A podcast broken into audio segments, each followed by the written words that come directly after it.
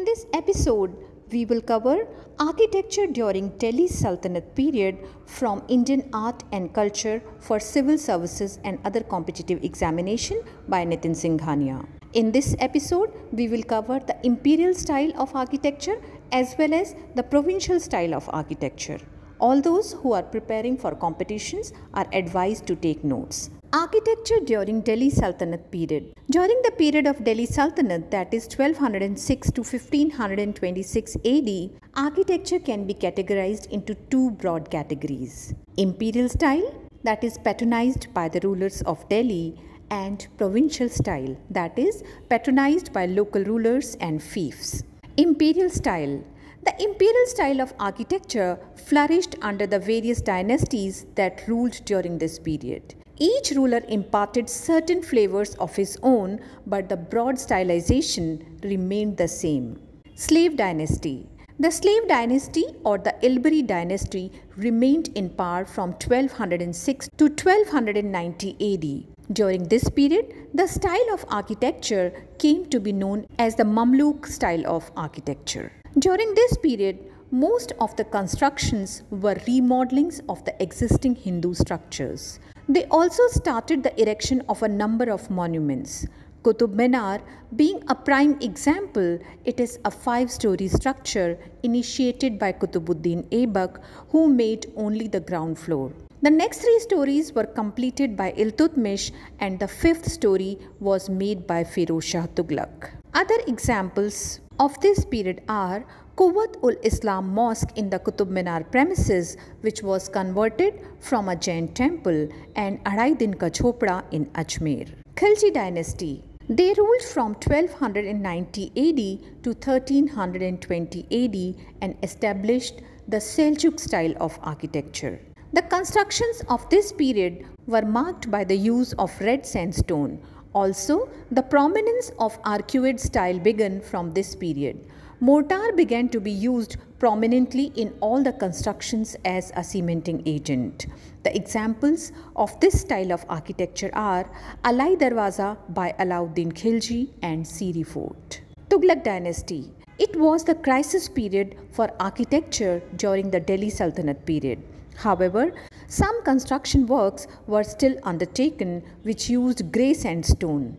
During this period, the focus was more on strength of the building and so there was less emphasis on decoration. The constructions combined both arc and lintel method of entrance design. They also introduced a style of construction known as batter which was characterized by sloping walls to give more strength to the building. The examples of this architecture are cities of Tughlaqabad, Jahanpanaha and Firozabad. Lodi dynasty. Under the Lodi dynasty, architecture continued to take a backseat. Only tombs were commissioned during this period. However, one important feature of architecture during this period was the introduction of double domes. It consisted of a hollow dome inside the top dome. The reasons for the use of double domes were to give strength to the structure and to lower the inner height of the dome. The tombs built during this phase were hard and bare, without any lavish decorations. They were built in octagonal shapes with a diameter of roughly 15 meters. They were supported by a sloping veranda. Lodi Gardens, the city of Agra, established by Sikandar Lodi, are fine examples of this style of architecture. Provincial schools of architecture. During this period, the Indo Islamic style started to influence the local architectural styles as well. Bengal, Bijapur, Jaunpur, and Mandu became important seats of architectural development. Bengal School from 1203 to 1573 AD. The Bengal school of architecture was characterized by its use of bricks and black marble. The mosques built during this period continued the use of sloping bangla roofs, which was previously used for temples. The finest examples of this school are Kadam Rasul Mosque in Gaur and Adina Mosque in Pandua.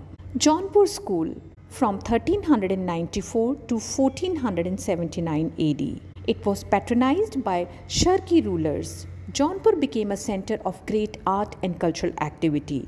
This style of architecture also came to be known as Sharqi style and also avoided the use of minars as the Pathan style. A unique feature of the buildings here is the use of bold and forceful characters painted on huge screens in the center and side bays of the prayer hall. The finest examples are Atala Mosque in Jaunpur, Malwa School from 1405 to 1569 AD. The cities of Dhar and Mandu in the Malwa Plateau became prominent seats of architecture. The most prominent feature of the buildings here was the use of different colored stones and marbles. The buildings had large windows, which could be a result of European influence, and were decorated by stylized use of arches and pillars. Even the stairs were used to enhance the aesthetics of the construction. However, minars were not used in this school of architecture. The Malwa School of Architecture, also known as the Pathan School of Architecture, is also one of the finest specimens of environmental adaptation of the period because of these features. First, the use of large windows made the buildings and rooms well ventilated. The pavilions were lightly arched, which made them airy and allowed the buildings to remain cool during the heat. Artificial reservoirs known as bawlis were constructed in the premises for storage of water. Locally available materials were used. The use of batter system as introduced by Tughlaqs made the buildings strong and the finest examples of this architecture are Rani Roopmati Pavilion, Jahaj Mahal and Asharfi Mahal. Bijapur School from 1490 to 1656 AD. Under the patronage of Adil Shah, Bijapur style or the Deccan style of architecture developed. He constructed a number of mosques, tombs, and palaces which were unique in the use of three arched facade and bulbous dome and were almost spherical with a narrow neck. He also introduced the use of cornices. A special feature of the Bijapur school was the treatment of its ceilings, which were without any apparent support. Iron claps and a strong plaster of mortar were used to give strength to the buildings. The walls were decorated by rich carvings. The finest example of this architecture are Gol Gumbaj, the mausoleum of Adil Shah in Bijapur or Vijaypura. Whispering galleries in India they are made in such a manner that even whispers can be clearly heard in other parts of the gallery. The examples include Gol Gumbaj, Victoria Memorial and Golghar Granary in Bankipur. If you want to know about any other topic from Nitin Singhania, please leave it in the comment box so that I can come back with it. If you have liked the episode, please like, share and subscribe. Thank you.